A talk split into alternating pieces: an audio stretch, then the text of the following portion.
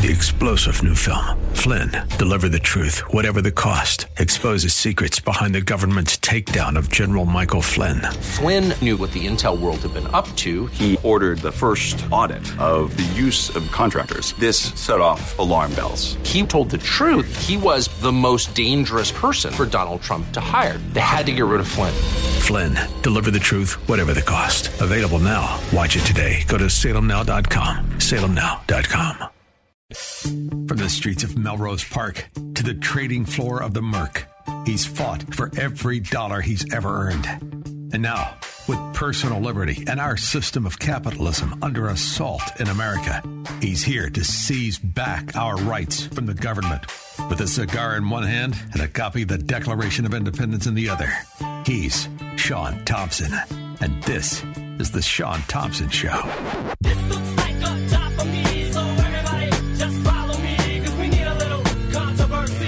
As if Washington, D.C. doesn't prove it, only the good die young. Gilbert Gottfried died. I love that son of a gun. Yes, the Aflac duck, but far more than that. A comedic genius, Gilbert Gottfried. I loved him.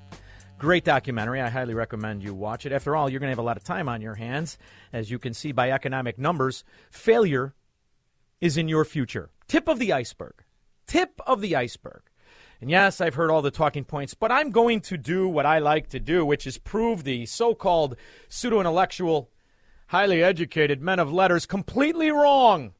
You're completely wrong. And it's the stupidity of following the advice of these idiots that not only has destroyed the principles of Americanism, but will lead to massive, massive failure until they are removed from decision making. Just the way it is. You're going to have to throw out every rat bastard Democrat you can. You're not safe if they're in a municipality, as New York just shows. Two things. Number one, public transportation sucks. And number two, New York is more dangerous than Kiev. Oh, it is. Uh, it seems to be chaos right now. Absolute and total chaos. With all of the money, with all of the video cameras, all of the surveillance, all of the collectivist massive government, all the Democrat leadership. And it's terrible. And of course, it'll be somehow our fault. And by our, I mean anybody who doesn't support the incompetence of these Democrat pseudo intellectual Fabians who have destroyed society everywhere they rule. So we've got the clips. Let me uh, let me get my favorite guy. Favorite guy. There's no Rick Santelli. I absolutely love him. I was lucky enough to uh, know him before he got super famous, and he used to smoke cigarettes like a fiend. Worst breath at the Mercantile Exchange, and that's saying something but I love him. Great sense of humor, and he has a way of putting things that I really enjoy.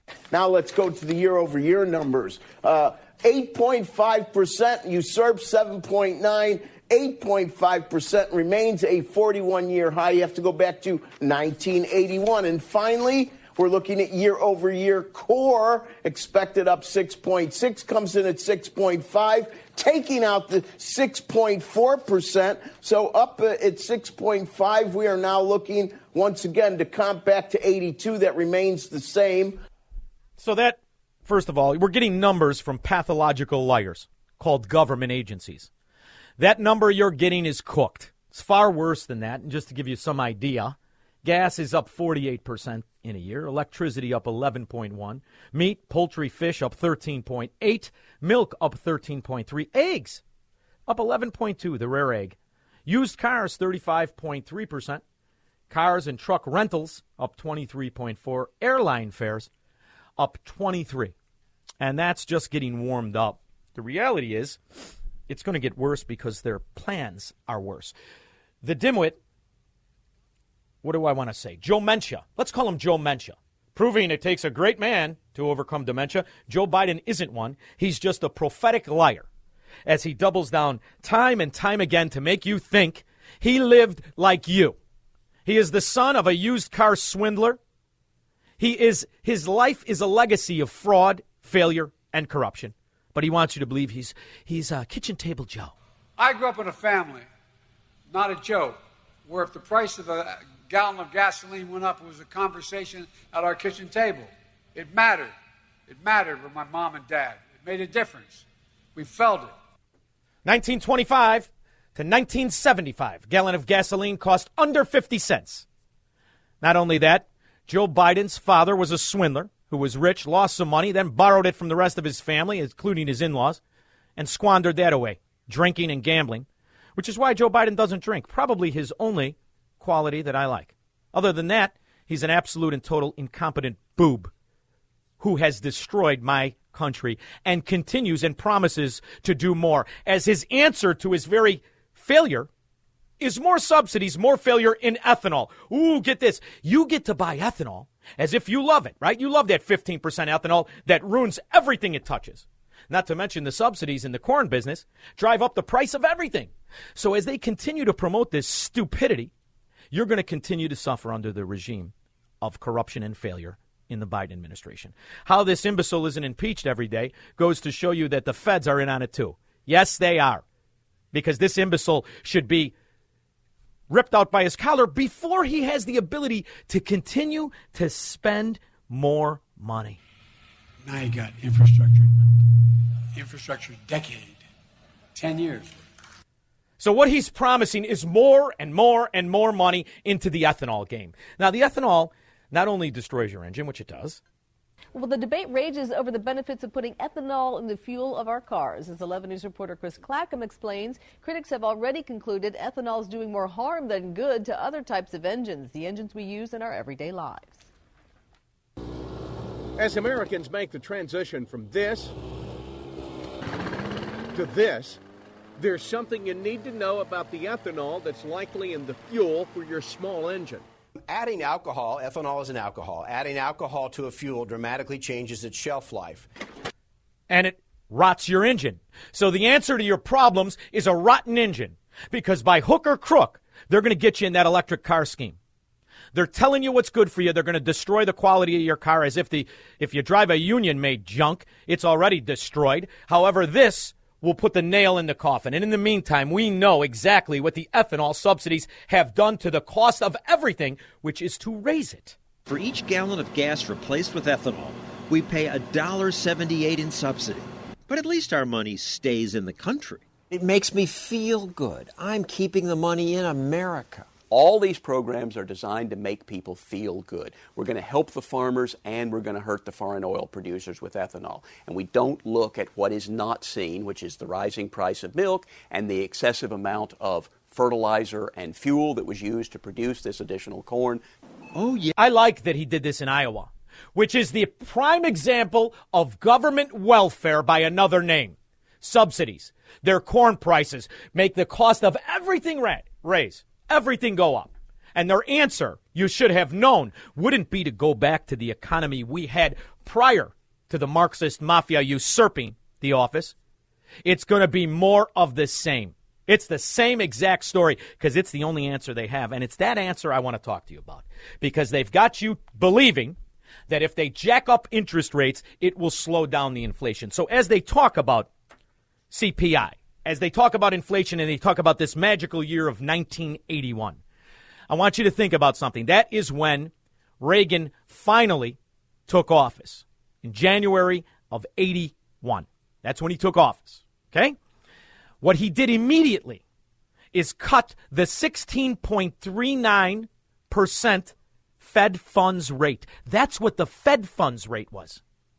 Now, why in the world if raising the interest rate is the answer to inflation, would 1981, 1980, 1979, 1978, 1977, 76, all record interest rates. Why was there inflation during that time?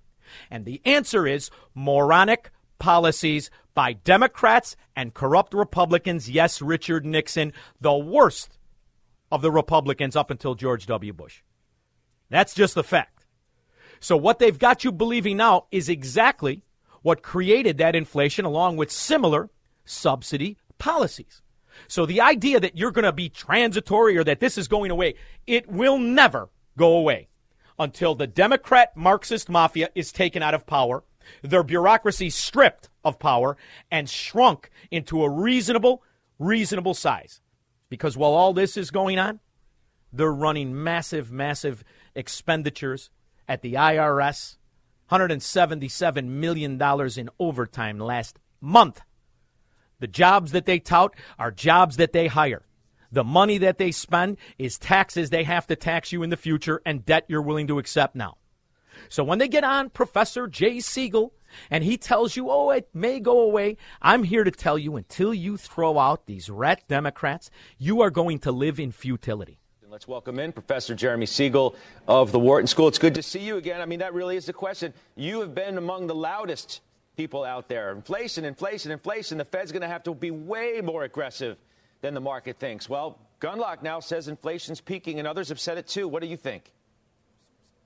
Well, I, I think, you know, 8.5% year over year, that might be the peak, but I think there's going to be six, seven percent year over year for a long time. By the way, I think Stephanie had it the top of your program in, in terms of of uh, there's a lot of very uh, negative forces uh, for inflation in terms of making inflation worse. I mean, we see oil above 100 again. I'm particularly worried natural gas, which is almost doubled, and I'm talking about February 23 gas is when it's really used for heating is almost doubled. Used for electricity also. Uh, if you take a look, uh, as Stephanie mentioned, at the rental indexes and the home ownership indexes, they're only up four or five percent. Because their answer is the wrong one. Raising the rates is exactly the wrong thing. If you want to stop inflation, it's quite simple. You actually make it easier for businesses to be created, businesses to grow. You don't manipulate the way in which they pay their employees, and you certainly don't spend more money on a false subsidy of ethanol. It is the exact wrong thing to do, but it is the only thing that Diapers Biden is capable of doing. Folks, the list goes on. I'm starting to bore myself here, but this is important stuff. You're boring everybody. Now, why don't you just turn yourself in as an asset of foreign adver- adversaries who are benefiting tremendously. Tremendously. All of these policies benefit who? The Saudis. You know, we don't talk about the Saudis anymore. I said a long time ago they're collaborating in the dethroning the dollar. How many people are aware they're making fun, rightfully so, of this moron that people elected? Some living, some dead, some not real and that ballot harvesting nonsense. But first, let's quickly check in with the leader of the free world. You have to go to offshore to get this. This important message to impart. Imagine had the tobacco industry been immune to, prosti- to being sued. Come on. In February, the families of nine. this is what he said, word for word. Imagine had the tobacco industry been immune to prostitute being sued. Come on! It's little wonder that he's become the subject of mockery around the world. Even the Saudis are doing comedy skits on the. Now, who knew the Saudis had comedy TV? I don't remember any notable Saudi comedians, but they have a bright future. Cognitively impaired president and his Veep. Check this out. Yeah, Putin. Yeah, Putin. Putin, listen to me. I have very important message to you. It's a Saudi guy dressed the like message is, and the president of China. Oh, I didn't finish Russia. No, sir. You know, they should be making fun of him. They should be laughing. They should be celebrating because their countries are not experiencing the turmoil economically we are. In fact, their countries are making more than ever. And you want me to believe it's not because he was bribed to destroy this country and destroy its economic strength? It does explain his policies, and it's the only thing that explains his policies policies of corruption, policies of incompetence, but policies that were paid for by foreign adversaries that are benefiting today. 312 642 5600. AM 560 answer. This is uh, the broader point. To you and I, this is a failure. Right? We pay it, we work. To the government that likes to backdoor nationalize life, this is a success, and we are right on track. So the excuses of it's Putin's fault and all that, it's propaganda. And I will not entertain it. It is bald faced lies and I will prove how they protect it. Did you know those little gas stickers? We all saw them in the beginning, right? I did this picture of the moron with diapers, that stupid look on his face, like everyone's clapping because he went to the bathroom by himself. The moron pointing at it. Those would be on every gas station, except the government. The government leverages both the corporate oil companies that are subsidized eight ways to Tuesday by letting them keep their own money, and cities that derive their money to fine gas station owners. Did you know that? Oh, it's true. And some places in the country, it's $1,500. Now, that war is sending oil prices skyrocketing, and as gas prices surge in response, some people are voicing their concern with a satirical sticker at the pump. Victor Dawn's Nicole Zedek joins us live now with how a small sticker is causing big problems for local gas stations.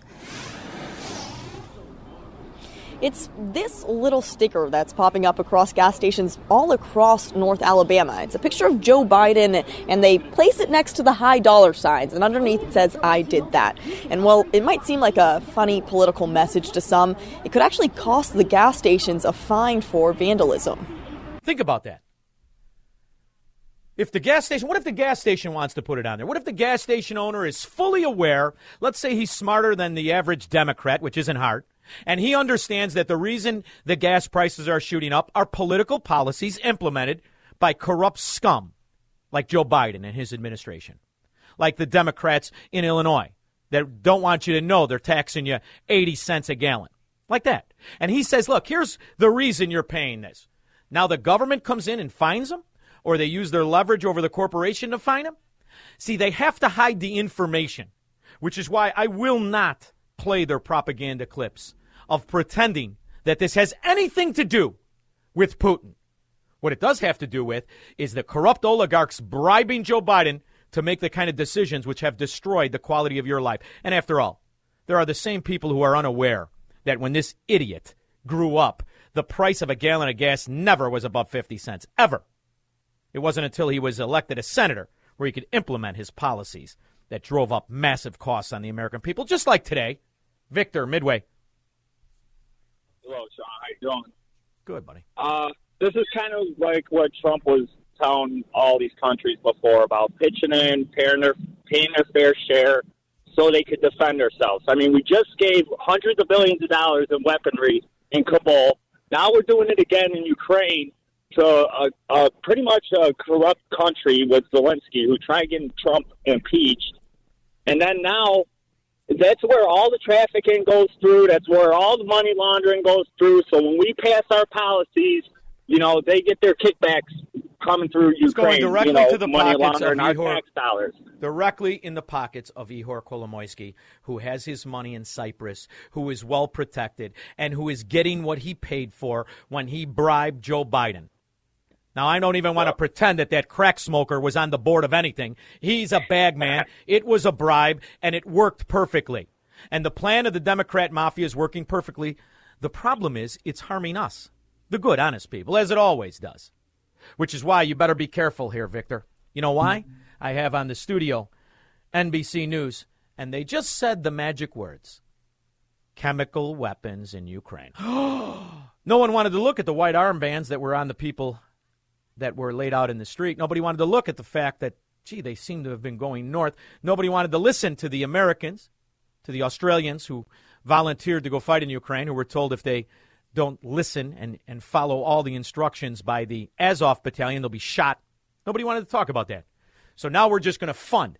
Or are we just going to do what they bribed Joe Biden to do? I think so.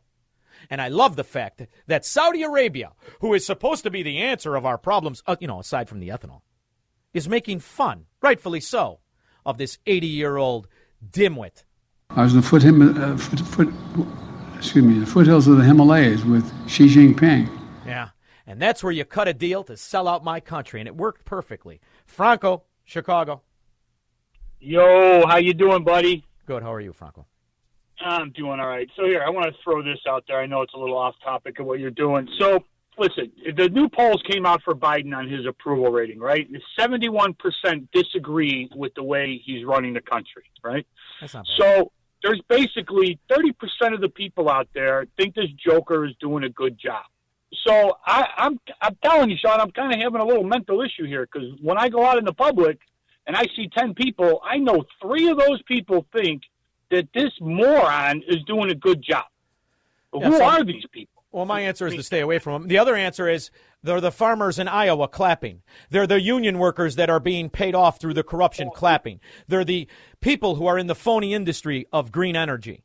He's paying off the mafia. And my problem, Franco, is I think that number's low, 29%.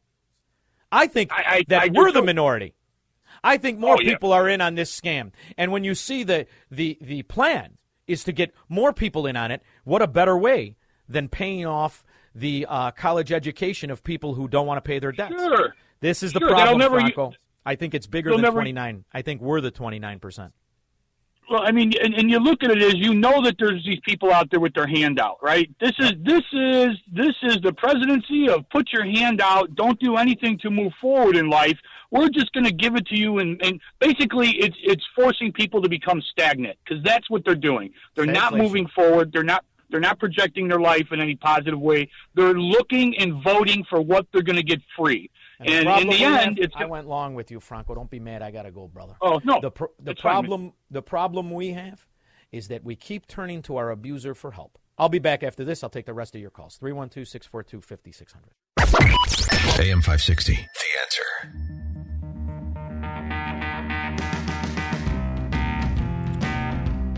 The Democrat mafia's capital, if it had one, and it does, is Chicago, Illinois. There's a reason Saul Alinsky, who ended up dying in Carmel, California, in a $2 million mansion, but he set up shop in Chicago. Oh, he did. We are the communist capital of America. There's no question about it.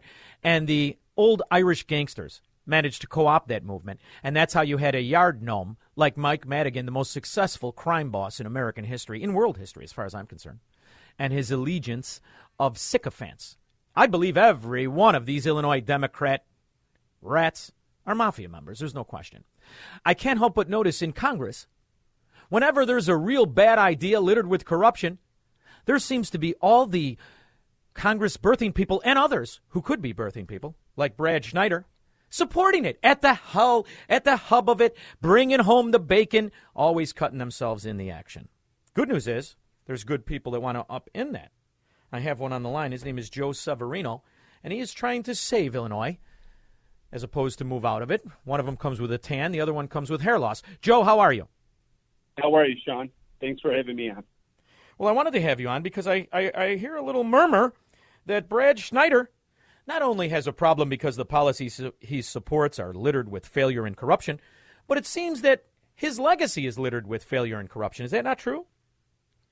I- I- absolutely. Uh, as of uh, actually tomorrow, we have a hearing. Um, he he he uh, uh, he passed out or had circulators go out collecting signatures uh, on fraudulent um, uh, petition sheets, as well as he filed a, a false statement of candidacy form Now, and filed it- it with the state board of elections, which is uh, uh, you know in conflict with Illinois law.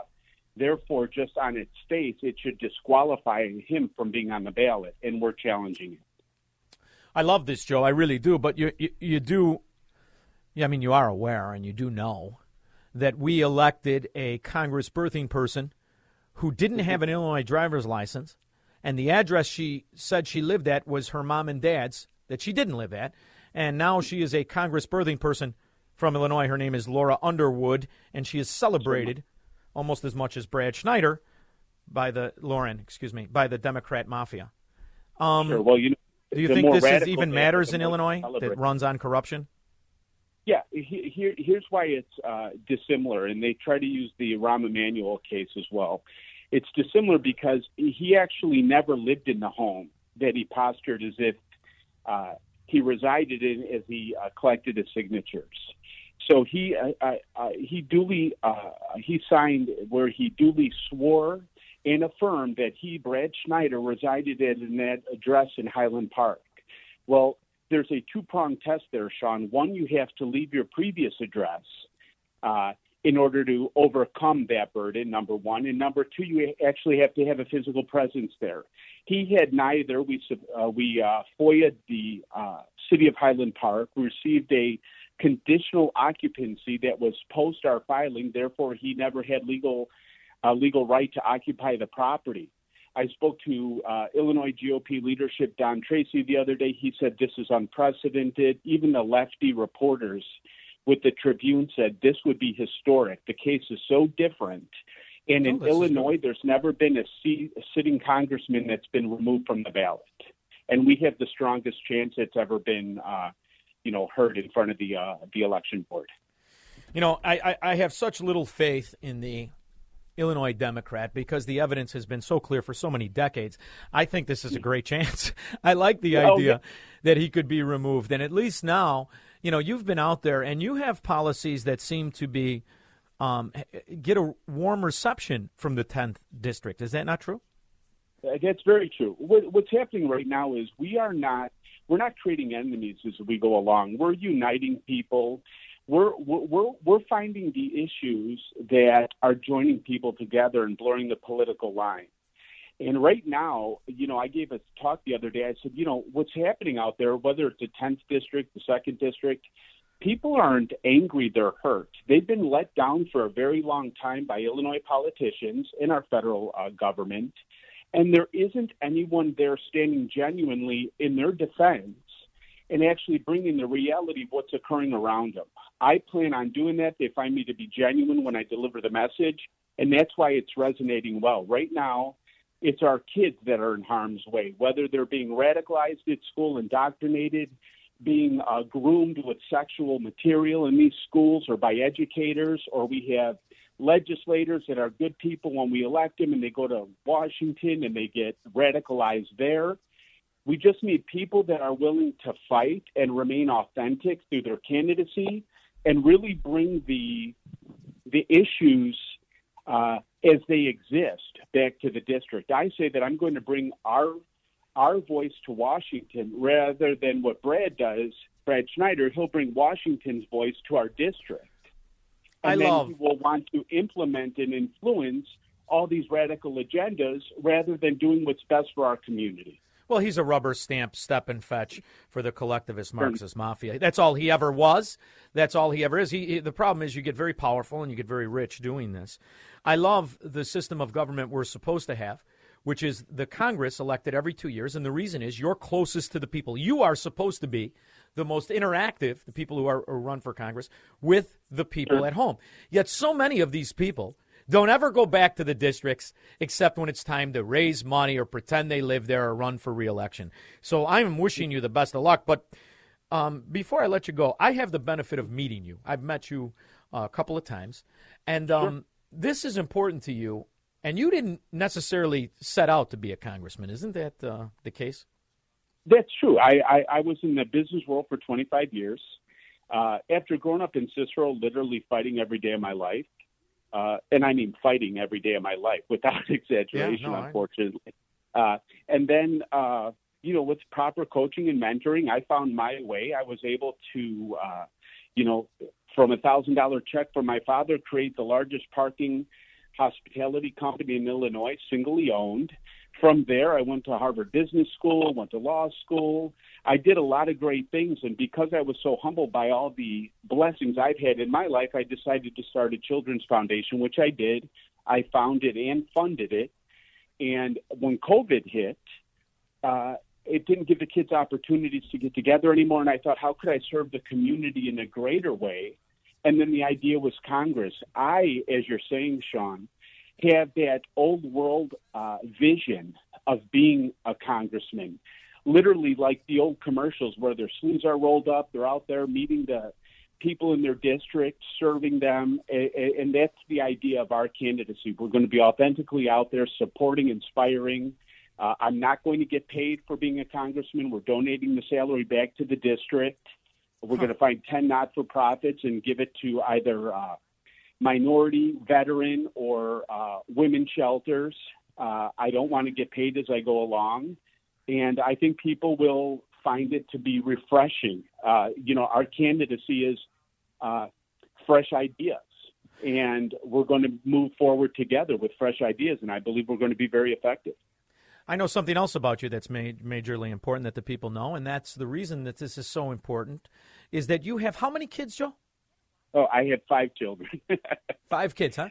Boy, oh yeah, boy. I, I, Religious, Four huh? girls. Four girls. Four So- girls. I love that. Yeah. And the reason that I like you is that we share an acquaintance, and you were very instrumental in helping his family after he passed away.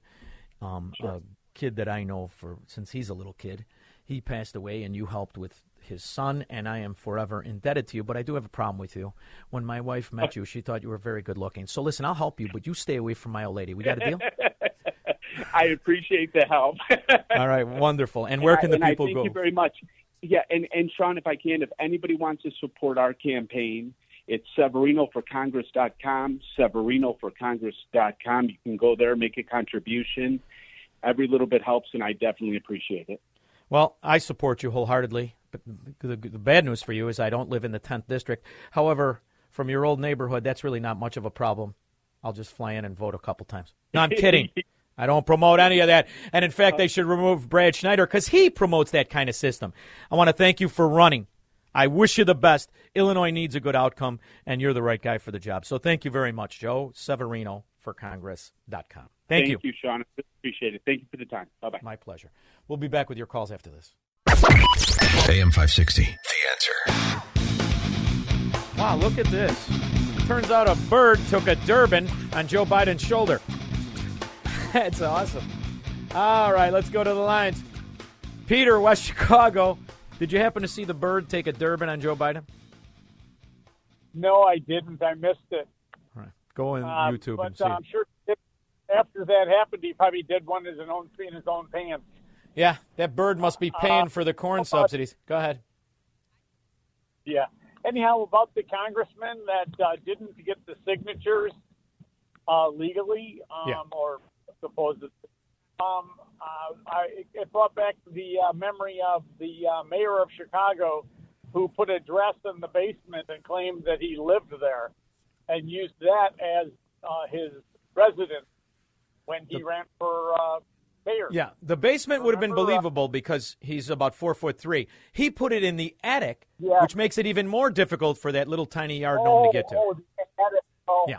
He forgot it was there. Yeah. And that was evidence that he was running. And you know, the Chicagoan ate it up and they loved it because to the Chicago wannabe gangsters, that is a attribute, not a detriment. This is how they view it. That's why when Lori Lightfoot in her mentalist costume, when she walked into that hot dog stand where they yell at you, they were all excited to see her because the Chicagoan is not only a willing slave, they are a step and fetch vote for the mafia. They like it that way. So I think he's got an uphill battle. I hope so. But let's not forget the judges that he's going before probably know Ed Burke's wife. Thank you very much, Peter. Hate to ruin the optimism, but I'm a realist. David Lansing. Hey, Shaun, I have three disadvantages to using ethanol. You got 40 seconds, so Uh, spit it out, Garrett Kid. Um, number one, for you environmentalist Democrats, it creates more smog than regular gas pound for pound. They don't care. Uh, That's why they like the bombing going on in Russia. Go ahead. Okay. Well, they like to save the animals by, you know, y- y- using corn, and maybe that'll, you know, um, they like to eat plants instead of animals. So your plant prices are going to go up, Democrats, because the price of corn will go up as ethanol is being used. It's true. That's about it. Thank you very much. That reminds me, I hate continuing ed for real estate because there's always that guy that wants to ask questions and jam up the class. We'll be back after this. From the streets of Melrose Park to the trading floor of the Merc, he's fought for every dollar he's ever earned. And now, with personal liberty and our system of capitalism under assault in America, he's here to seize back our rights from the government. With a cigar in one hand and a copy of the Declaration of Independence in the other, he's Shaun Thompson. And this is The Shaun Thompson Show.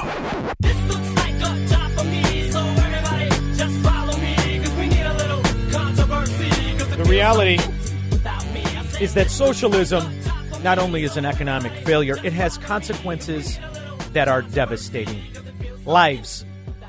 It has never enhanced anywhere it's been implemented. I remember in the beginning when Barack Obama was running, and he was running on this idea of a utopian, altruistic healthcare system. I had always paid for my own. I knew that my $585 monthly premium was going to shoot up. Even I didn't estimate it would go up 400%, and people would get used to it. We also knew that it would have real ramifications. 50% of doctors would quit, 50% of hospitals would go away. The reality is that we can't quantify necessarily how many people were affected by that. But one who is putting up a fight may be able to change things. I saw him testify before Congress. Of course, when it's your child, you'll do virtually anything. Christopher Briggs embodies that. Christopher, thank you so much for joining me. Well, thank you very much for having me. It's an honor and a privilege. Really. I am sorry that you had to go through this. It is something that is devastating, but I like the way you fight. So, can you tell the people a little bit about your story? Yeah, so the long arc of my story begins back in 2004 when I decided that I wanted to realize my version of the American dream. I wanted to set up my own consulting firm, do communications and fundraising. And I, I did it. And, you know, I, I had a reason to think I could succeed at it because I did one thing that all families would do in, my, in that situation. I, I checked around the healthcare marketplace and found out that, in fact, I could leave my corporate job and get uh, great health insurance. I mean, there was so many plans. I had to bring in an insurance broker every couple of years before the ACA kicked in to tell me, you know, what the plans were and, and what their benefits, you know, uh, could be. So we, we made the jump. I was living the American dream. And in 2010, the Democrats passed this awful law called Obamacare, also known as the Affordable Care Act. And I turned to my wife and I said, there is no way they're going to socialize the insurance products market here. And, uh, we're going to keep our doctor, keep our plans, and things are going to get cheaper. I said, we're going to lose our doctors, we're going to lose our plan, everything's going to get a lot more expensive. And that's precisely what happened. In 2014, when this thing went into effect in January, within like three weeks, we got the first letter from our provider. It, it was a plan we'd had for years under Anthem, and we loved it. It was great.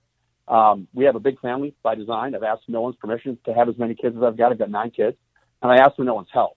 Um, and uh, you know, so this plan uh, was canceled, and um, the ones we got, the premiums were probably double. I mean, I think I had like eight hundred, nine hundred dollars in expenses uh, as uh, in the before the ACA within a matter of a few months, maybe a year, those had shot up to, you know, certainly double. And by the time this thing really got going, we were looking at $3,000 a month in premium payments. Um, so, and of course we lost all of our specialist doctors for, you know, for our kids. Um, you know, but we had to pay it, so we did. Um, and then my daughter had the misfortune of being diagnosed with cancer in 2015. And we learned just how expensive this uh, new insurance law can be.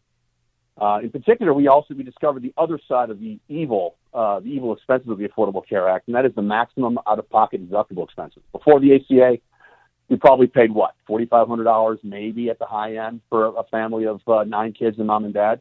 Uh-huh. Um, you know, after the ACA goes into effect, it's we're looking at like seventeen thousand dollars, you know, a year, and um, you know we we would we had a daughter with cancer, eight other kids, plus mom and dad, and we didn't see a penny of insurance money until November of every year, and then a reset in January. I'm going to be paying off for years the debt that I incurred under under the ACA trying to care, take care of my daughter. We also discovered something about the ACA that we didn't. I mean, we realized we we didn't couldn't go to our, our fire specialist, but we needed specialist care here. And what we found out is that you know the ACA is sold by zip code, and you're basically tied to a very short radius uh, around your zip code for medical facilities. In other words, the ACA has made us medical serfs. We're tied to the land that we live on. We can't even leave it to save a little girl dying from cancer. And we found this out because we tried to take our daughter to Johns Hopkins, which you know, we live in the D.C. area. That's mm-hmm. just up the street, and we and we couldn't make it. Uh, they wouldn't they wouldn't let us in. But things were about to get a lot more than just expensive for us. In uh, 2017, Donald Trump, um, newly elected president, sent out a tweet saying, you know, why are we spending all this money spending these subsidies to the insurance giants for worse care at greater cost. And overnight, because Obamacare permits this, the insurance providers in my area decided they were going to pull out of the marketplace. They were going to pull out of the marketplace. Oh, did we lose you? Christopher. Oh, all right. We're going to uh, effort to get Christopher back. Why don't you guys work on that? In the meantime, um, this is what it looks like. This is the kind of failure nobody talks about. Not just the money that it takes off, but, but the devastation. What the hell good is this plan? It. Are you there? I'm sorry, buddy. Are you there? So, you know, in order to get health insurance, I had to close down part of my business and go work for a friend's uh, organization just to get his health insurance. They were all, it was incredibly expensive. We couldn't afford it. Um, we had to raise money from family and friends to help pay for it.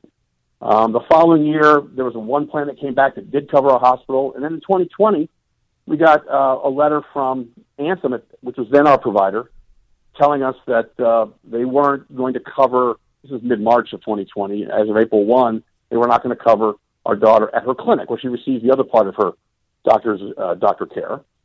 And so in both cases, I had to turn to the government, which is the author of my problem. I, I mean, I know enough about this law to know that they did this to my kid. Christopher, this is a theme of my show. We tur- Virginia both times and said, "Listen, you caused this problem." Before Obamacare, you know, war in Iraq, war in Afghanistan, the meltdown of 2008, I could buy insurance uninterrupted. So many plans, I didn't know how to choose them, except with an insurance broker. You guys get in charge, and you tie the care of the body to a political process that our framers meant to be contentious. I mean, by design, it's a contentious thing. You tie the care of the body to this system. Well, we're, we're the we're, this is what happens. People people get hurt, and so they bullied in both cases the insurance giant back into the marketplace. Um, and I was considered kind of a hero for doing this. But I, I keep pointing out to people, you know, my successes here are actually failures. Yeah. This is not how you're supposed to sell health insurance. I'm a pretty reasonably successful communications guy. I kind I know how to deal with the press. I, I I deal with politicians, you know, often enough, and and so I could get these people to pay attention to. Me. But what about the people in the clinic next to my daughter, whose parents, you know, these these kids' parents, they have no idea what's going on. If I hadn't done this, they would also be without coverage.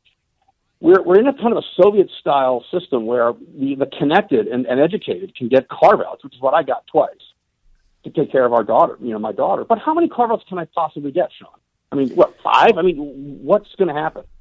And um, you know, I was so I anyway. My story is, was sort of circulating in our neighborhood and around town, and so the, the, the Republicans asked me to testify in front of Congress, and, and the subject of the hearing was, well. And we would get this question all the time, by the way, from the Democrats. We're so sorry to hear that your problems are what they are, Mr. Briggs. Wouldn't it be better if we just had single payer? We took this out of the hands of the political process.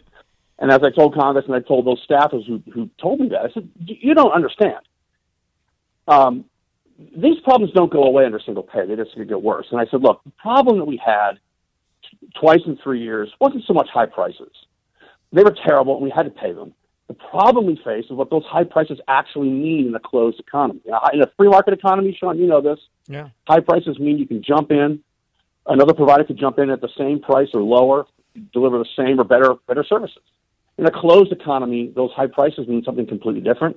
It means we are on the path to where all closed economies end up, and that's scarcity. Twice in three years, it wasn't high prices. It was that there was no product to buy for my daughter for any amount of money that would save her from dying from cancer. Single payer does not make that go away. Scarcity isn't wouldn't be accidental and circumstantial as it is in my case. I'm kind of unique, which is why you're having me on here. Like Congress wanted me to testify. I have a unique problem. Yeah. It would become universal, and by that I mean this.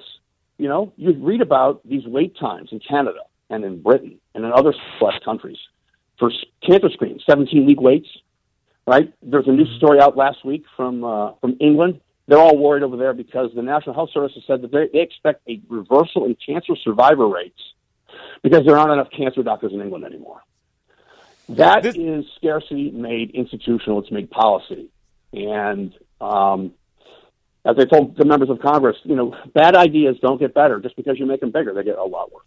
And this is the other side of the coin that nobody talks about the way in which it has massively increased the cost for the doctor himself to ensure his practice.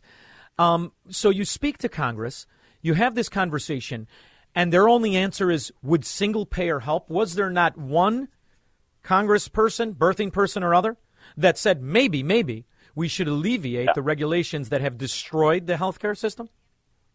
Well, so I was what's I was on what's called a patient panel, so there were no questions given to me. Um, so I think that if I if that had been the case, the Republicans would have would have piped up. Although I, I'm I'm a bit of a critic of the Republicans, and I, I said this in front of them too. I said, look, I've been beaten up on the Democrats here. Let me give, give you some some tough medicine too.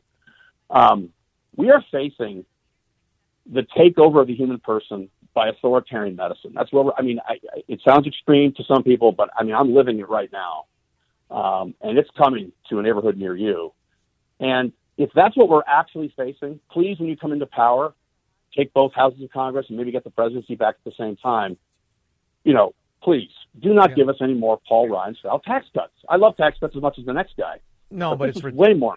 Yeah, it's it, it it's a subsidy. It's a welfare check of another name. And the and, and I'm I'm very hard on Republicans. I can't stand the vast majority of them, and I will never forget. As you're speaking, I'm envisioning that old man who, for a personality conflict, made sure that we're going to deal with this forever in John McCain with his moronic, with his moronic wow. hand gesture that has really hampered us. And I, I, and I listen to these Republicans run on this every single cycle, how they're going to rip it out by the root. They get in there, and what they what they don't articulate, and what you can and what you've experienced, is the very corruption in the system itself, which not only enslaves you to it, but guarantees its longevity when you go before the tribunal of socialists, whose one answer is maybe we should expand the very thing that has destroyed the quality of your care. So I, I, I find right. it to be disheartening.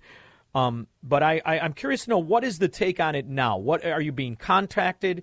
Are people asking you, aside from radio shows in Chicago that may be the best show on radio, to come on? What exactly is the attention you're getting?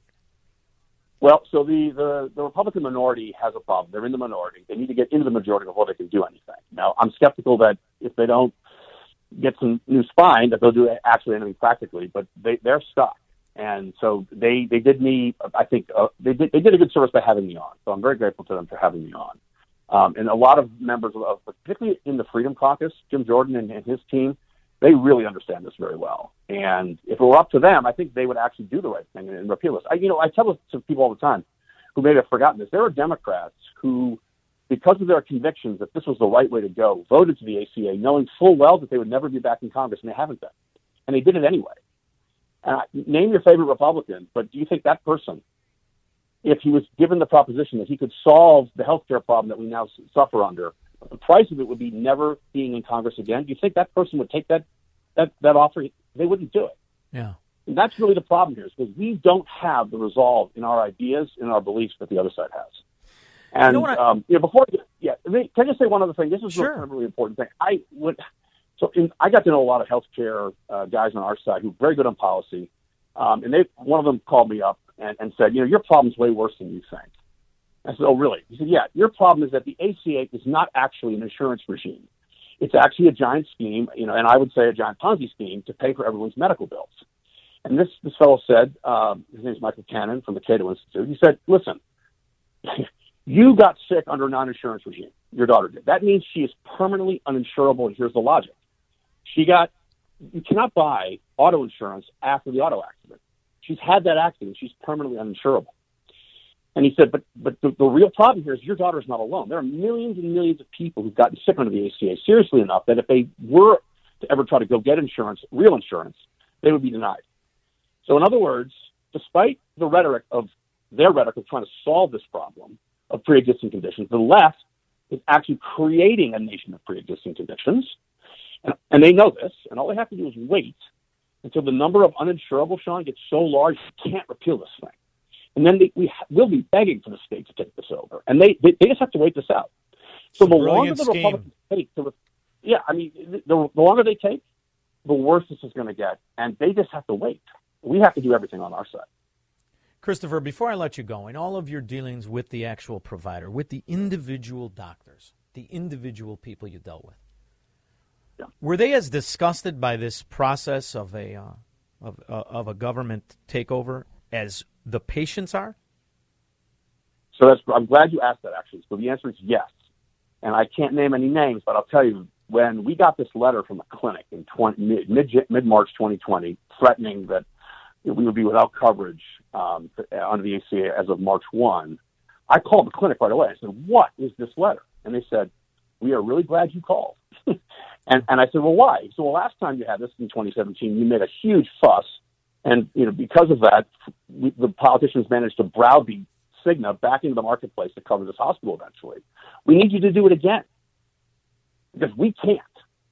And so, and, and they, they look, doctors know that uh, look, they're not getting paid as much. They can see where this is going. And I can tell you, they're they're telling their kids don't go into medicine. There, there's no future here. Um, yeah. We, you know, you're you're going to be working in a medical environment that will be similar to what we all experience today when you go to the post office on 4:30 on a Friday afternoon. Wait till we deliver health care like that, and then welcome to hell. And we're heading there fast. And you know, it's funny, you were saying that it makes us serfs. It absolutely does. But the other side, who are serfs as well, are the actual providers. This is a system that has always failed everywhere it touched. I thought Americans were too smart for that, but every time I see a Democrat, they prove me wrong. I want to thank you, Christopher. But before, how, I, and forgive me because I don't know, and I'm embarrassed I don't know. How is your daughter? Glad, thank you for asking. Her name is Colette, and she's doing she's been fine. So she, the way they, they treat this disease now is they they bash them up pretty badly with chemo for a good three year period, and then they wait and see what happens. They stop cold, and she's in this five year period where they wait to see if it comes back. If it comes back, it'll likely kill her. Um, but so far, so good. You know, we're we're really God grateful. bless. And you know, before before I go, let me just say one thing. So I learned also a lot about healthcare from a guy named John Goodman. You may know your listeners may know who he is. He's the father of uh, health savings accounts back in the back in the Yes. back in the eighties and nineties. That's what I had. He's yeah, no, right. And so more innovative ideas by guys like John Goodman. And he- look, there's things the Republicans do if they can't even repeal this thing, but they just have to start doing them. There's plenty of ideas out there. We just don't. We just don't pay attention. Christopher, please stay in touch with me, and don't. I, I'm going to check in on you, and uh, I wish you the best of luck because it's going to take people like you putting up the fight against this failed government system that hopefully will make sense one day to uh, politicians who want to be representatives instead of rulers. So thank you so much, Christopher Briggs. I really appreciate you coming on. Thank you. I'm really grateful. Thank you. We'll be back with your calls and comments after this. AM 560. The answer. Yes, old John McCain with that skin dust smell. Thumbs down. You're strapped with Obamacare. Ooh, he was. Uh, what did they call him? What was he? The he was not a renegade. What, what did they call him? The outsider, maverick. Oh yeah, what a maverick! The maverick strapped you with Obamacare till God knows when. Could have all been removed. So remember, don't run to the Republicans because they're going to run on it again. Believe me when I tell you. In the meantime, it's what? 10% that want to rip out the corrupt socialism. The other 90 like to get bribed by Blue Cross, Blue Shield, and the other oligarchs in this country. Craig, Mount Greenwood. Hey, Shaun. Thanks for taking my call. I got something else to. This to is ask Charlie you. Kirk, and you're listening to AM. Hold on, Charlie Kirk wanted to interrupt you. He's, you know, he's a wonderful kid. I love him. He's very smart, but he tends to uh, jump in and disagree with Craig from Mount Greenwood. Back to your point, Craig. All right. But hey, you just reminded me I, when you brought up that John McCain. Do you know that I had a like um, way before all that happened? I had a high regard for that kind of thing. When he did that with that, um, uh, you know, Obamacare and everything. When he took and like uh, he put the thumb down and then voted that way and just ruined it for all of us. I thought to myself, what a scumbag, man! I would never think of him highly ever again. Ever since that, it it made me realize that guy is just as bad of a scumbag as anybody else. That he would do that, punish all the American people because he was mad at Trump. What a sissy! So when people say he was a hero I used to think that way about him. But then when he did that, changed me totally. I thought, no, you know, you know, hero, you're a, you're a disaster. Anyways, but here's what I wanted to ask you: is um, with uh, Biden being so demented and everything, everybody knows it. People around the world, um, they're laughing about him. Everything. The Democrats know all this and everything like that. Now they got sort of stuck. They got this diaper down, uh, uh, dimwit and uh, derelict. They got that, uh, uh, AKA uh, chameleon uh, lunch date over there. They don't know what to do. And what is it that you think that they want to happen? Are they leaving it for us to, to or for uh, like Republicans to basically throw him the heck out of there? Do they want him to be thrown out of there? Do they want? I mean, No, what no, is- there's got to be love- something on their plan. Craig, they love this, brother. You know, I come on every day and we talk about the failures. The Democrat mafia views it as a success for the same reason that they embrace Obamacare. It's within the failure lies their strength to grab more and more power. Notice the answer to Mr. Uh, uh, uh, Briggs was, "How about single payer? Isn't that what you need?" See, this is exactly on schedule. We're going to discuss that. I went along with you, Craig. But we'll discuss that and more after this. AM 560. The answer. You know, I had uh, Joe Severino on, and I, I'm willing to speak for Joe Severino. That's how confident I am. I believe Joe Severino is against Obamacare because you have to be. If you understand not just capitalism, but if you understand Americanism. Because what uh, people are not talking about is how long before the insurance that you think you're getting from Obamacare doesn't cover you if you don't cooperate with government fascism. How long before Obamacare is null and void if you didn't get their fourth booster? A fourth booster? Because their so called AM 560. vaccine, he likes to remind me during the show. It's all right. It's either Charlie Kirk or the guy with the Batman voice. Um, it's a it's the epitome of control. The epitome of control. So when Christopher told us about the the the the, uh, the people who are serfs, yes, it's true. So are the providers are serfs, and the one in the middle is the government, and the government likes the corruption that failure breeds. It wallows in it. It bribes its constituents. It bribes its participants. Did you know that we are the only co- one of two countries that pharmaceuticals can advertise directly to consumers? Did you know that? It's true. It does explain, though, why so many of the government policies truly pay off big pharma. It also explains why the FDA would rubber stamp a fourth vaccine rather than talk about all the benefits in monoclonal and ivermectin and all the rest of it. Doesn't want you to have that. It likes the closed mafia system in the same way Obamacare thrives in it. But the FDA has about as much credibility as pickle face Fauci or the CDC. Because what it has been, what it is today, is a corrupt mafia organization. The FDA has many times ensured that high quality, trustworthy products enter American homes. But an agency that was once fully taxpayer funded and thus worked only for the American people has now shifted to being largely funded by the very industries it regulates. 45% of the FDA's overall budget now comes from the companies it's reviewing, and 60 That is corruption. 45% of the budget comes from the company it's reviewing. Ta da! Corruption. Absolute and total. Where's the SEC? Where's the FBI? Where's Congress? Oh, they're all getting rich from this. And then Fauci's wife is in on it. Fauci's in on it.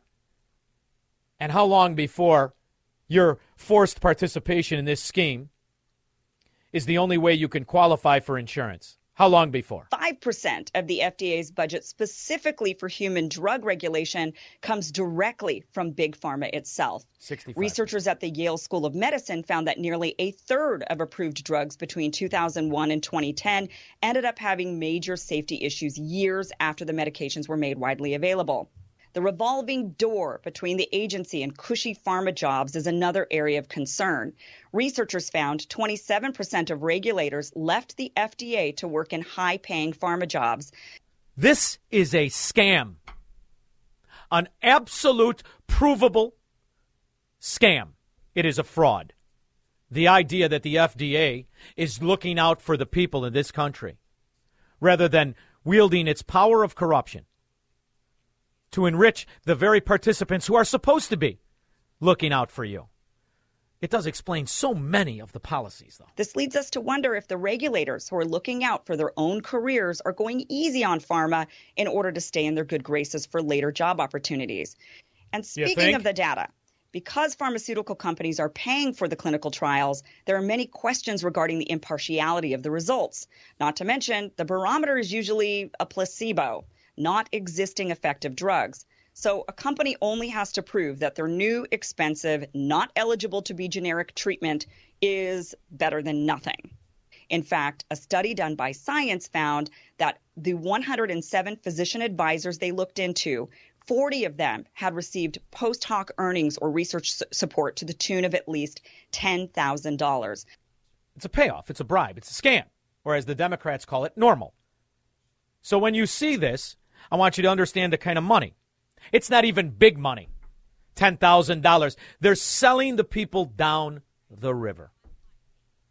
And it reminds me of today how many people are celebrating the lieutenant governor finally being arrested for bribery charges. And I wonder will the corporations, the big pharma, the benefactors of government malfeasance, will they too be brought up on charges? Why is it they always seem to not only get away with it, but make more money, just like ComEd in Illinois? Today we announced that Brian Benjamin the lieutenant governor of the state of New York, has been indicted for bribery and related offenses.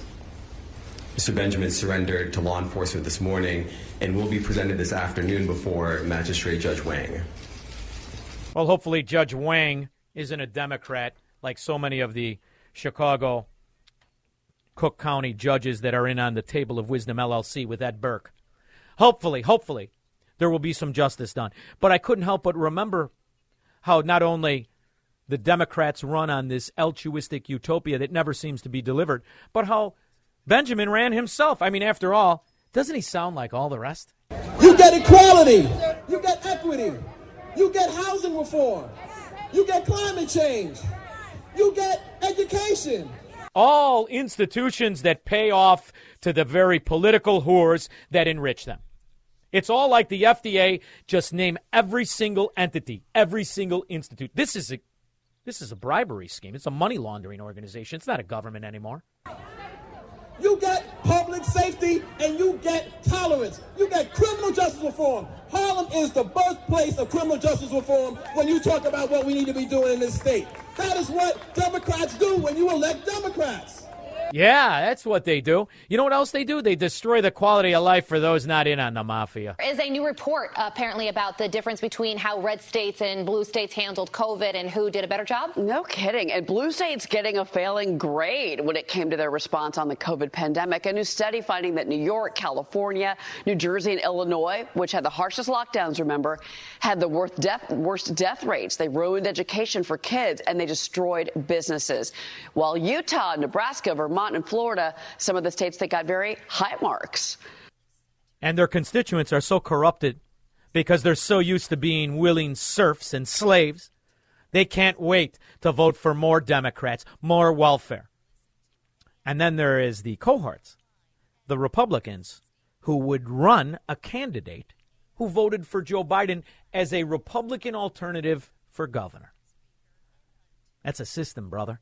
That'll make. Too bad Sam Giancana's dead. I'd like to see that fish face smile he used to get when a scam was really cooking and his pockets were getting lined. It reminds me of the average elected Democrat.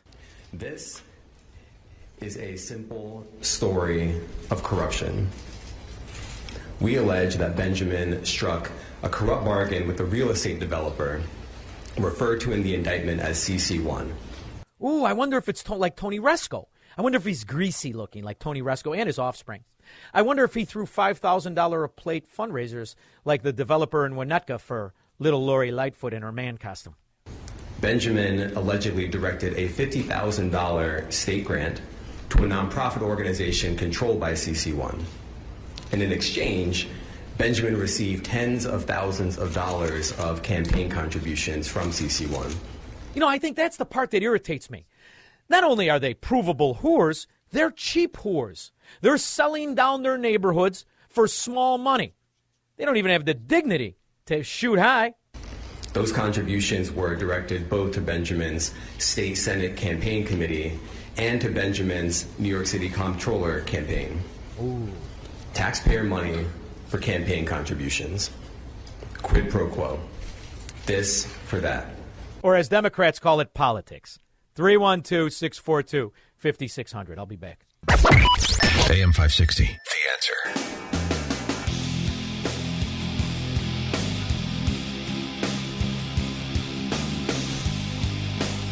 I think what else aggravates me is how much of our country provides services that shouldn't be provided to people who shouldn't receive them. It's really quite simple. All of it can be fixed immediately, literally immediately, if you just implement simple common sense principles, Americanism. But instead, it's the turmoil that seems to pay off. It's the Democrats that openly, openly run as phony conservatives or as not socialists or not Marxists that have now seized power. Jamie Raskin is somebody you see as an up and comer in the Democrat Party. Pete Buttigieg, qualified for absolutely nothing. What do they all share? Parents, just like our very own Nooner Harris, who were Marxists, professors, and really the example of an infiltrated system in this country. And now they are in the levers of power. So when I play these stories and you hear them talk among their fundraisers. And I've done that the entire time, running on core progressive values that were once considered too left to run in the Democratic mainstream back in 2016, if any of you remember my first race. We didn't have you know, barely gas money in that first race. And this is the trick, and by the way, he won. And this is the trick that normalizes such radical socialist agendas like Obamacare, like the idea of what Joe Biden promotes to fix the system he broke, more subsidies for ethanol, more subsidies for the American people, whether they be subsidies in college tuition, whether they be subsidies in the Obamacare that they still somehow champion rather than fix the issue, which is simple to fix. It's obvious in the states that implement Americanism and capitalism and fight off the Democrat philosophies. It should be simple to fight everywhere, but they're outflanking us on their future elections because they're normalizing the way in which Joe Biden took office. All right, through here. So just everything. Everything. Drug traffickers. Everything. Human trafficking. What is your worst fear? The folks, uh, people coming in that we don't know, we have no idea who they are. There's we, we get prisoners, that, you know, folks that just got out of prison, sex offenders, murderers, and uh, no idea. You get voters. Those are voters. And those are voters who are going to cozy up to the Democrat socialist agenda, the Democrat socialist philosophy. This is how they're going to usurp offices, it's specifically in blue states, but moreover now across the nation. Because we're losing the simple argument when you can have Joe Biden come out and tell you what he's going to do to fix it is exactly the problem that broke it. It is something that unfortunately has become commonplace. I grew up in a family, not a joke, where if the price of a gallon of gasoline went up, it was a conversation at our kitchen table. It mattered. So, what does that conversation mattered, entail? What does that conversation entail in an American Democrat, non communist table today, non communist household today? Do they not see the very problem is the people that they put into office? Darius, Southside. Yeah, as bad as they are, and they are bad. I'm a Democratic Party, but um, I mean, Republican Party, as bad as they are, they seem to be uh, twice as worse. I mean, uh, what do they ever do about Obamacare, or to come up with a system that's better, or, or basically, you know, Darius, and, and what? You're right. What have they done? You're right because you know what, Darius, they forgot to remind people, the American citizens, the kind of health care we had prior to Obamacare. And I'm wondering, would you think that the most Americans can even remember it now, Darius? I certainly can't, and it's Obamacare, like you said. If, if it get, if it, if it got any worse, I don't I don't know how we can even call health care even something that we can we can obtain, as bad as it is. How many people are aware that we've lost 50% of the health care providers, 50% doctors, 50% of hospitals? Instead, it seems to be the failure that they're going to run on. And the problem I have is they have a better slogan because they keep promising this utopia. They keep promising this paradise that we never seem to get to. And unfortunately, we are from a place like Chicago, Illinois, that no matter how bad the Democrat is, no matter how obvious the corruption, they seem to win every election. And that's the part that's nauseous. That's the part that's sickening to me. Because ultimately, what it does is destroy the quality of life for you, for me, and everybody who unfortunately lives in this. So I hope, Darius, that people in the Republican Party can articulate that the actual cure is what was before this implementation of these bad policies. I hope they do. I'm I I hope that they can eh, articulate to Democrats who are so used to living in failure that there is a better way and it's simple. It's to vote out the Democrat Party. Yeah. Thank you very much, Darius. I, I appreciate the I appreciate the call very much. Johnny, Michigan City. Yeah, man. You know, uh, yeah, a lot of things you're covering, but they all lead to the same thing about corruption. They were. The, I I saw a movie. Uh, I mean, I saw it probably. I'm 58 years old. I saw the movie about 30, 40 years ago, and I, then I saw it about 10 years ago, and they were talking about how they were back in uh, Europe, as, uh, as far as I remember, and they were saying that yeah, listen, yeah, hey, don't worry about the Americans; they're corrupted. So how long have Americans been corrupted, sir? I'm going to say since after the Depression, we could really trace it back to. That's an interesting topic. We'll discuss that and more. Ralph and Rantoul, hang on. It's going to be a long break, but we'll be back after this. From the streets of Melrose Park to the trading floor of the Merc, he's fought for every dollar he's ever earned. And now, with personal liberty and our system of capitalism under assault in America, he's here to seize back our rights from the government. With a cigar in one hand and a copy of the Declaration of Independence in the other, he's Shaun Thompson. And this is The Shaun Thompson Show.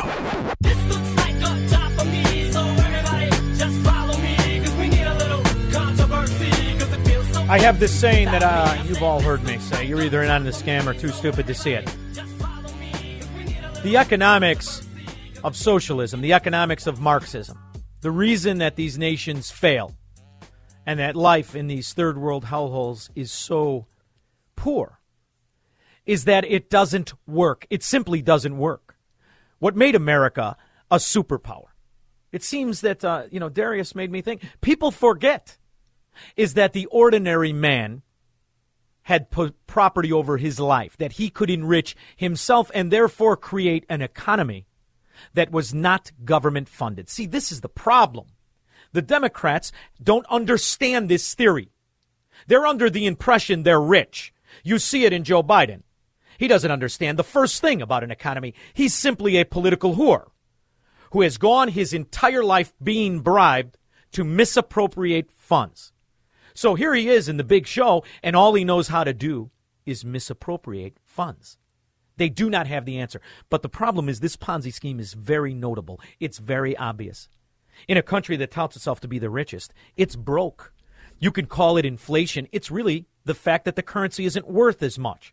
The products are harder to get for a litany of different reasons. But the reality is they don't know what the hell they're doing.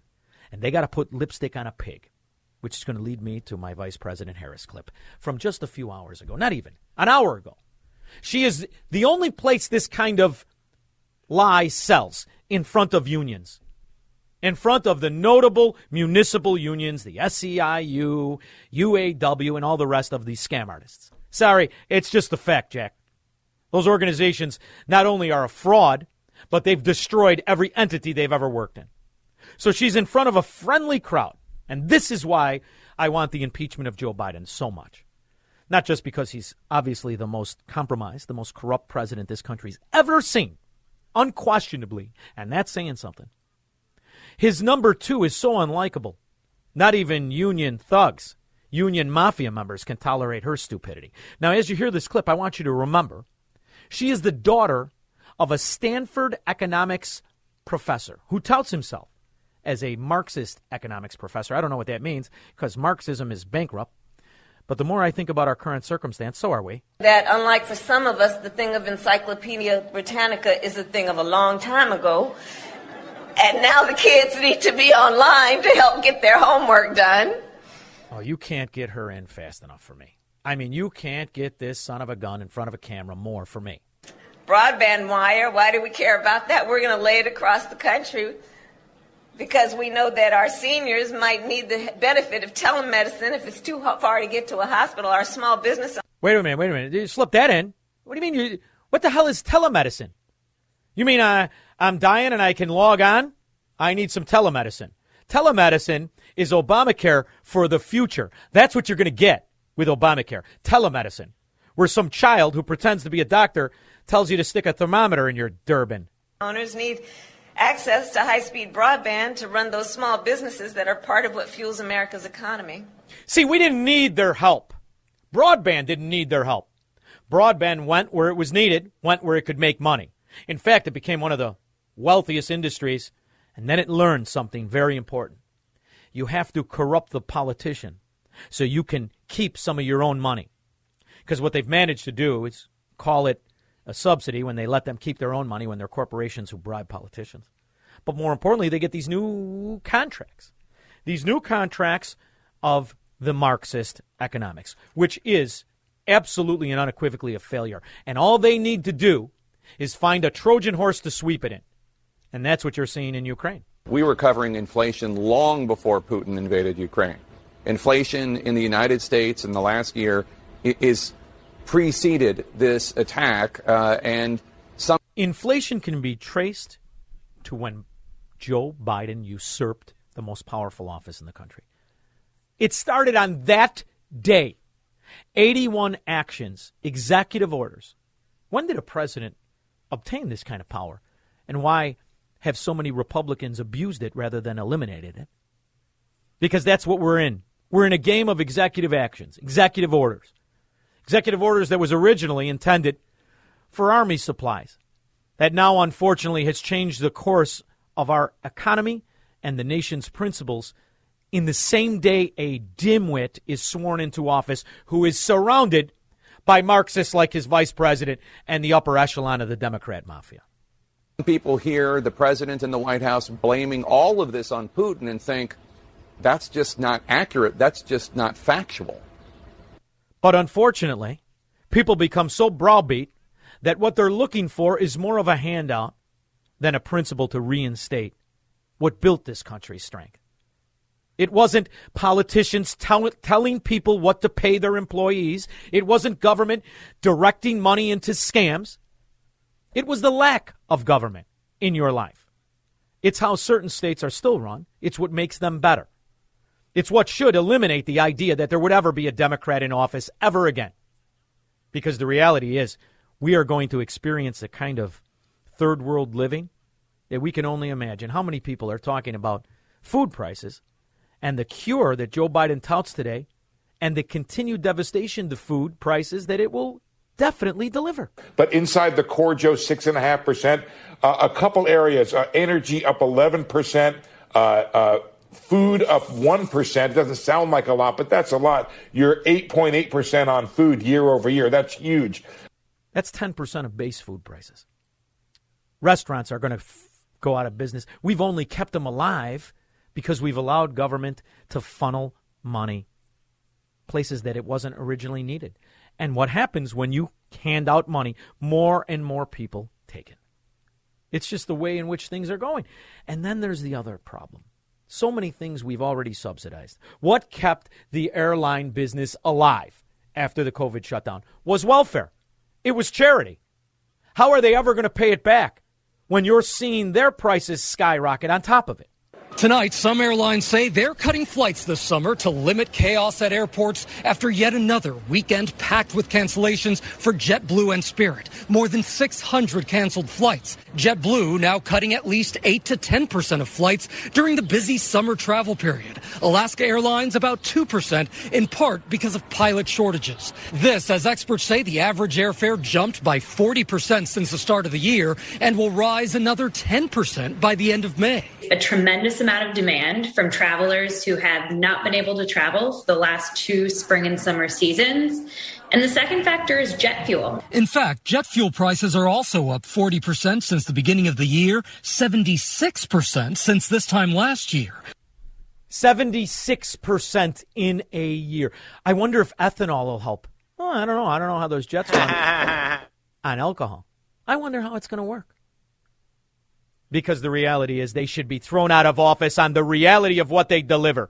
From the small municipalities that were once great cities like Chicago, all the way to the states like once great states like Illinois, New York, New Jersey, all states people flee from. All not because of happenstance. This isn't happenstance. This is policy. And until you understand that, they're going to tout their achievements. The president who hired the most jobs in the first year because the economy was shut down and the plan worked. We're looking at this through the eyes of success as we Americans, those people steeped in the principles of freedom. The way we view it, it's a failure. The way the Democrats view it, it's an absolute and total success. And when they face ultimately the next election cycle. Secondly, we're in a situation where we have put together and you guys did did it for our the President Obama's administration before this. We have put together, I think, the most extensive and inclusive voter fraud organization. yeah, it's called the Democrat Party. Ballot harvesting. That's what's on the ballot. And now, in the meantime, rather than talk about anything, they're going to blame Vladimir Putin. And when all else fails, the closer we get to this election, It's why when you turn on the news tonight, you'll see about January 6th, you'll see Liz Cheney in her, in her thigh rash or little Adam Kinzinger, the prime example of an Illinois Republican. And is there a way to maybe save the House? Most people don't think there is, but the strategy that people are kind of thinking about now, and it's it's driven not just by the left, but by anybody who's in danger, is we're going to have these 1-6 committee hearings. Donald Trump's going to be in the spotlight. He was the reason. He wasn't on the ballot in 2018 when we had massive turnout that helped Democrats, that blue wave. It was because we nationalized the elections and made it about fear of Trump. Let's take Donald Trump. That's the game. Because people of all races, of all religions, of all genders understand what the Democrats deliver failure and corruption. It's obvious. What will keep them in office is the character that would rather turn to something for nothing. Didn't you wonder why you were getting checks for doing absolutely nothing? I figured because the Democrats were in power again. Bingo. Mark Oaklawn. Shaun, how are you? Good, buddy. Hey, thanks for taking my call. I tell you, you, you really opened up my eyes about that FDA. I never knew that. Uh, you know how they're so corrupt and they're taking Oh. uh, they're funded by 45 percent by this big pharma. It's funded, and they're supposed to be the watchdog. Exactly. It's, it's really ridiculous. It does I never heard explain why they all scam. become millionaires. All the bureaucrats become millionaires. It does explain why they ah. hold on to those positions. I mean, after all, they're gods among men. And it does explain why there's no question asked when Pfizer says we're going to release the data from our trial in 75 fracking years. In the meantime, we cut a trillion dollar check to the big pharmas. And, and I tell you, all those poor saps that got vaccinated, I feel for them. You know, that went out and got the jab. The people You know, who were forced to. Just, the people with the ringing in their ears and the swollen hearts yeah, and the well, I wasn't gonna. I'd rather. I'd rather quit. I'd quit my job. I wouldn't. Ah. There's no way I'd ever get something like that. You can't. You know, there's a there's a columnist back on uh, in the day, Robert Novak. I don't know if you're familiar with him. I, I do remember And- seeing that name, yes. And and he used to say, you know, love your country, don't trust your government. And he's so spot on. And and you know, you know who you have to watch out for, Shaun, are the Republicans, because you know what, they like being number two. And you look at look at uh, when Biden got elected at his inauguration, George George Bush was running up to James Clyburn, and he was on a hot mic, and he was caught saying, "You're our savior." You know, Exactly. without you and your endorsement in South Carolina, Joe doesn't get elected. We love you. And and guys like that, you know, they, they hide behind bushes, you know, the, the, the skull and bones, the secret societies. You don't know what they're thinking. Mark, I love the comments. You're exactly right. And it's why the one question you ask anybody running for office is who did you support in 2020? When they stammer and they can't answer, they're Richard Irvin, also known as a scumbag fraud. 312 642 5600. Rob, Dave, Al, Phyllis, I will take all your calls. We have two lines open. Give us a call if you care to participate. AM 560. The answer. You know what's sickening? Sickening. The head of Thomson Reuters, the news organization, also sat on the board at Pfizer. This is so systemically corrupt. I mean, until we get some adults in this room, until we get some standards, you're going to get more of this bull dung. Sickening. Every one of these idiots thrown out by their collar. Dave Downers Grove. Yeah, Shaun. I, first off, I want to say something about that vaccine. Uh, there's a there's a woman, Naomi Wolf. She's got a team of lawyers and people going over those papers, and they've already found that there's evidence that Pfizer knew that vaccine wasn't effective. Of course they did. Two months after they first issued. That's Yeah. what Ron Johnson And was pulling out for the last year. Ron Johnson had Senate hearings and was ignored by the media. Tens of thousands of people, from the Jimmy leg, enlarged hearts, you name it, they got it. Ringing in the ears, and then the what I call the Democrat side effect, Bell's palsy, which half their women could use. Go ahead. Yeah, well, the reason I called was, you know, I've always watched oil prices. I don't know why. Was, I just wanted to know when the cheapest time to buy my gas. But Biden created that oil increase. I think I even called you a year ago. Yeah. Telling you that it was going to cause a lot of price increases because of transportation. But this ethanol that he wants to do, it's going to cause problems with cars. It's going to lower their gas mileage because ethanol is not as efficient as gas. I mean, it, it, it's not going to do anything to the price of oil.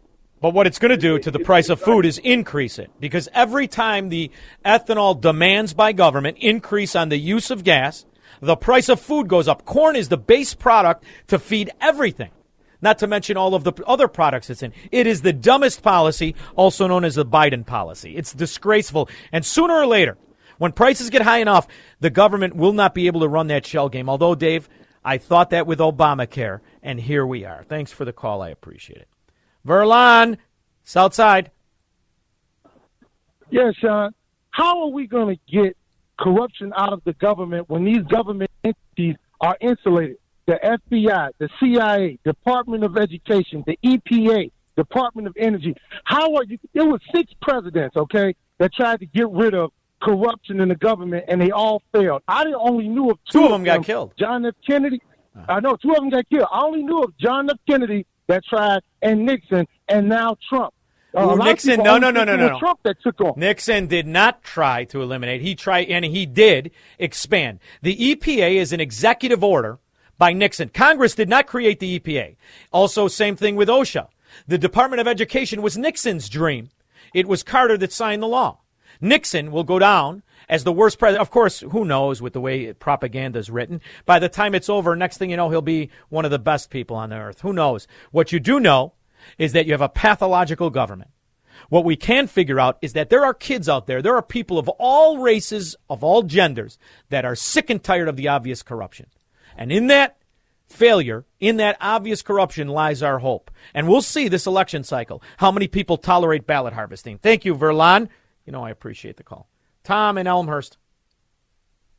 Hey, Shaun. I, I'm an informed voter, um, and I know really nothing about Richard Irvin. I see his commercials, and I don't believe them. Can you give us the real scoop? All you have to do is look at the video when Richard Irvin was asked, Who did you support in 2020? Richard Irvin is another fraud Republican who votes with the Democrats, who profits with the Democrats, who enjoys that second place. Richard Irvin is everything wrong in not just the Illinois Republican Party, but the Republican Party in general. Not only that, he touts the fact that he was able to be bought and paid for by Ken Griffin. He exposed that, okay. and all the money bundlers in the GOP love it. And they use that corrupt money to threaten honest Republicans from running by using that money against other Republicans. If you like the way Republicans like Mitch McConnell, like Mitt Romney, like Adam Kinzinger govern, then you like Richard Irvin. The question really is, Tom, right. are people so desperate and so lazy as to buy the commercials that Ken Griffin's money bought rather than simply look at one question Who did you vote for in 2020? Because Richard Irvin voted for Joe Biden, which disqualifies him as any candidate uh-huh. in the Republican Party. Simple. That's how I view it. Tell your and friends. I, I, heard a rumor. I heard a rumor that um, he was um, asked to come on your station and uh, interview, and he refused. Is that true? I have no idea. I wouldn't ask him. I don't have Democrats on. What do you think? okay. Thank you very much. I see. Thanks, you know, buddy. the other thing too, Tom is, I'm I'm using the evidence of his interview with ABC News against him. Who did you vote for in 2020? He wouldn't answer the question, which means he voted Ah, for Joe Biden okay. and doesn't have the courage to say it. At that point, you're done. You're over with. Because if you voted for Joe Biden, and I understand some people are not economically savvy, all you had to do was read about who Joe Biden is. He's not only a corrupt senator from Delaware, the state that was organized for corporatism, but he is somebody who has been tied to political corruption for 50 years. In 1982, he bought the DuPont mansion on a senator's salary. How did he do it? He has a real estate fortune that's valued at about 35 to 45 million dollars. Yet he can't provide any receipts for all the work that's done. He is an apparatchik of communist China, of the Ukraine, of Russia, and numerous third world countries that have been bribing the crime family through his brother and sister even before his crack smoking son could be a bagman. It's an obvious that the worst president, the worst candidate, is not just somebody who's been wrong for 50 years of foreign policy and a war criminal himself. Somebody who supported all of the American atrocities that have been committed from the Middle East to South America and the rest of it. But he's somebody who is obviously bought and paid for. Thank you, Tom, for the call. 312 642 5600. I'll be back. AM 560. The answer.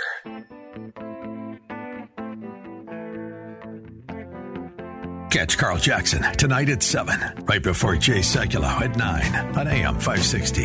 The answer. What a great song. Reminds me of a better time. You know, I ended yesterday's show and we talked about the choir teacher in Aurora. I also had mentioned in 2019, teachers, staff sexually abused, groomed students at Logan Square School. CPS CEO Pedro Martinez at the time said we were, there's not more than a dozen students who were victims. That seems to be a lot to me. We've got a real problem in this country. I logged on to offthepress.com, three time Super Bowl champion running for school board, 11 year NFL veteran, and three time Super Bowl champion Matt Light announced he's running for a seat at the Foxborough, Massachusetts School Board. After seeing what his children have gone through in the public school system, he doesn't like the idea they're being sexualized. We now have a Supreme Court justice who's friendly to those who traffic in child porn. It seems to be an ongoing theme. David Mamet, playwright, is in hot water. Why? But we, we have to take back control. If there's no community control of the schools, uh, what we have is um, kids being not only indoctrinated but but groomed uh, in, in, in, a very real sense by people who are, whether they know it or not, sexual predators. Are they? And the thing is, there is a turmoil, so much so that Disney is involved. They're exposing themselves to be what they are, social engineers. And what is the big beef? The beef is that there are states, not just Florida anymore, who are implementing safety precautions to protect children preschoolers, first graders, second graders, and third graders from the kind of abuse that somehow gets swept into what? Just the, the, uh, the place where offenses go to die in public opinion? Nine o'clock. A former choir teacher in Aurora is accused of having sexual contact with a student. 42 year old Nathan Branstead is facing multiple counts of criminal sexual assault. Prosecutor. So, my answer was to pull your kids out of the school. And that's primarily based in the fact that the name of your child on a, on a roster in the sewer of Chicago provides $28,000 to the corruption known as the Chicago Public Teachers Union. I don't like it. I like the idea we could break it. I understand it, and, you know, I appreciate guys like Matt Light, guys like David Mamet. I get it.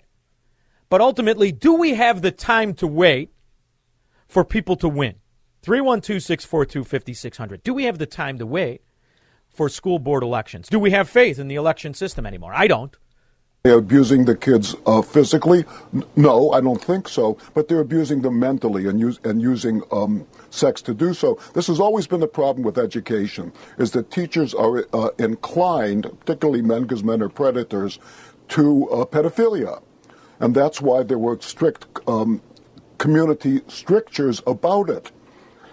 Uh, thank God. So this started to break down when the schools said, you know what, we have to teach the kids about sex. Why? Because what if they don't do it at home? This is. So David Mamet has less of a future in Hollywood than Will Smith does, that's for sure, because he said the quiet part out loud. This is what we discuss the quiet part out loud. Honey Bunny was able to find a clip on Dr. Phil, who was made famous by Oprah. But my JJ is painting. That that Oprah right there. She found a clip of Dr. Phil discussing this kind of perversion openly. That's got nothing to do with the realities. You can feel however you want. I mean, I could sit here and say that I feel like a tomato. It's actually Dr. Phil's guest who was articulating the idea that we have capitulated to the delusions of the perverse. Plant, but that doesn't mean that I'm actually in those things. So your your self-perception, you can have whatever self-perception you want, but you can't expect me to take part in that self-perception or to take part in this kind of charade, this theatrical production. You don't get your own pronouns, just like you don't get your own prepositions or your own your own adjectives. You know, but this is something that kids should not face, in my opinion. This is something that should be dealt with in the adult world where I truly believe anything goes. You want to dress in somebody else's attire? I mean, after all, it could get you elected to the mayor of Chicago. Go ahead. I don't have a problem with that. But the idea that we're doing this in schools is the problem. The idea that we are doing this has not just the, the obvious problem, it has the other problem where it is breaking the parent child relationship and turning it over to the kind of the kind of teachers the kind of strangers that can normalize something as ridiculous as. I'm going to give you my explanation about what it means to be transgender as well. So, when babies are born, the doctor looks at them and they make a guess about whether the baby is a boy or a girl based on what they look like. And most of the time, that guess is 100% correct. There are no issues whatsoever. Um, and, but sometimes the doctor is wrong. The doctor makes an incorrect guess. No, no, no. The doctor isn't guessing. It's not just the three piece set between the legs, it's the chromosomes. It's the chromosomes. The idea that we would expose that's a teacher, by the way. This is a teacher explaining this to kids. At that moment, the deal's off. I want the money back. I want you to stay away from my kids. I'm not the only one. There's millions, tens of millions. And I don't have time to wait for school board elections. Mark, Highland, Indiana. Yes, hello. Hi. Uh, here's my thing. There's a lot of kids that are very savvy, very wise, and they know that if they come out and say, "This guy touched me," "This teacher touched me," they're screwed, basically. So you're saying that it could be a false accusation, and and and very, very much so. Okay, but then let's have an investigative process. But to have the kind of system where the president, CEO of the Chicago Public Schools, can say it's no more than a dozen, not give us any specifics, and not tell us how the investigation went, and be able to even excuse the pedophiles rather than prosecute them in a Democrat system that really doesn't like to prosecute sexual predators anyway. I, I think- definitely say to investigate it. I mean, I'm not saying don't investigate it, but kids are pretty savvy nowadays, and they know how to get back at maybe teachers they don't like, teachers that are too. Uh, That's a far bridge, though. That's a far bridge, Mark. And here's the other thing: if you're willing, I, I, like I said, investigate each case. But if you're going into the accusation like that, how many choir che- teachers from Elgin do you let slip through the system? I say kill them all. well, well, we don't want to take the cowboy approach. 312 642 5600. Let's not take the cowboy approach, but I do want to hear from you after this. Wow. AM 560. The answer. All right, we had Marsha, a teacher who dropped off. Let's go to Carrie, Crown Point. How you Hi, doing, Carrie. Shaun? How are you? I had taught first grade for 10 years. I've taught third grade for two years. Little children, it's hard enough to teach them reading, writing, and math and to act morally right. I have gay relatives. They would never try to do this agenda. My gay friends and relatives would never try to teach my five year old this garbage they're trying to do in schools, and we got to fight back. I agree. Carrie, you know, I I, uh, I sell real estate. I also, you know, I have I have three businesses: this real estate, and I have another investment. I just dealt with a seller on the other side who was a wonderful guy, wonderful guy, and we started talking politics. We were waiting for my clients to show up, and we started talking. And he couldn't have agreed more. And then, you know, midway through the conversation, he tells me I'm gay. That doesn't bother me or have any bearing on right and wrong. He knew that the position of excluding our young children from the kind of indoctrination into a proclivity is the best thing. Not to mention, he, he articulated in our conversation what kind of wedge it does drive between parents and kids. Because teachers actually have a lot of power. Kids love you. And right in, in, in, in some do. cases, rightfully so. And something you say can create a divide in the family where they no longer are viewing the parent as the one that should give them the answers or give them the idea of right and wrong, but they're viewing a stranger as that. And these are dangerous grounds. But doesn't it, Carrie, explain so many of the problems that America is facing now? Absolutely. And the other problem is a lot of these kids, they're wasting time hearing stuff and not learning real learning like reading, writing, and math. They can't learn. And then they can't become the doctors and the good police officers and the smart business people we need to move our nation forward. Love it, Kerry. Thank you so much for the call. It does have uh, certain side effects. I have a theory. My theory is that 90% of Democrat voters cannot pass a Constitution test. I stick by that. Timothy, Loop. Hi. Hi. Um, yeah, I'd say um, don't wait. Pull the kids out if you can. Not everybody can do that. If you can pull the kids out, in the meantime, we got to fight like lions and tigers. I agree, Get these Timothy. people out the school boards. Get them out of the libraries. You know, though, Timothy, one thing I think about the answers that we now have in the palm of our hands. We have the internet. How much easier it would be to get information, to join homeschooling organizations, and to really protect your kid from the kind of society that's going to horrify you on the news. Thank you, Timothy. Stay safe in the loop, quite brother. welcome. Yeah. Have a great day. You too. I still think we should come out with that Kevlar from GMC, where your car is bulletproof. You know, for the Democrat areas. Bill Warrenville. hey, that, that teacher at Metea Valley made a really bad mistake by doing these crimes. And I won't say that it's mistakes. These are criminal activities. And he did it in DuPage County. Bad thing for him is our state's attorney, Bob Berlin, the greatest state's attorney in the in the state, is going to prosecute him to the fullest extent of the law. Well, isn't that a shame that um, your kid is only protected if you're not in Cook County? I mean, isn't that a testimony to a major problem when prosecutors are no longer prosecuting crimes, but they're specifically abusing the power that people have entrusted them with and that have elected them to? It's a sad state of affair, Bill, because how many of the kids that are harmed in CPS have no recourse under a Democrat social engineering philosophy? that thinks it's more important to protect the predators than it is to stand up for the victims. That explains a lot of our problems. It also is the description and resume of Kim Foxx, who in the sewer of Chicago probably has quite the bright future. Because for some reason, we've allowed right and wrong to be politicized, so much so to even something as basic as harming our children. It is a basic principle that we need to stand up for. And I still think it's great to run for these boards, but in the meantime, neuter their pocket by pulling your kid out of the school. I'll be back in 21 hours. Three star general Michael J. Flynn, head of the Pentagon Intelligence Agency, knew all the government's dirty secrets. He was one of the most respected generals in the military. Flynn knew what the intel world had been up to. He understood its funding. He ordered the first audit of the use of contractors. This set off alarm bells. The explosive new documentary, Flynn, Deliver the Truth, Whatever the Cost, uncovers the facts behind this scandal. Flynn told the truth. He was the most dangerous person for Donald Trump to hire. I find out the worst enemy that I'm going to face in my life is right here in America. They took my assessment and they wanted me to change it. And I was like, I'm not changing it. They had to get rid of Flynn.